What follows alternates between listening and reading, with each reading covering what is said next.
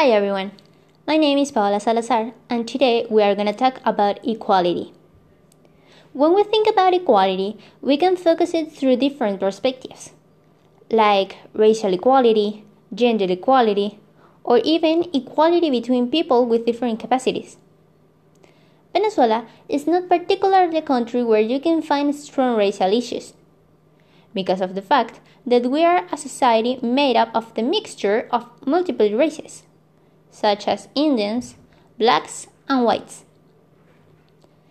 In this very moment, those differences based on skin color are not an issue in our country, neither are differences based on gender.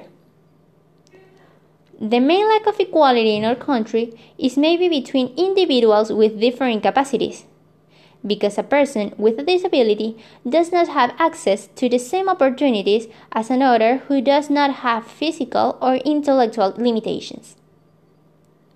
In conclusion, neither our society nor our cities are adapted to offer equality as a fundamental human right.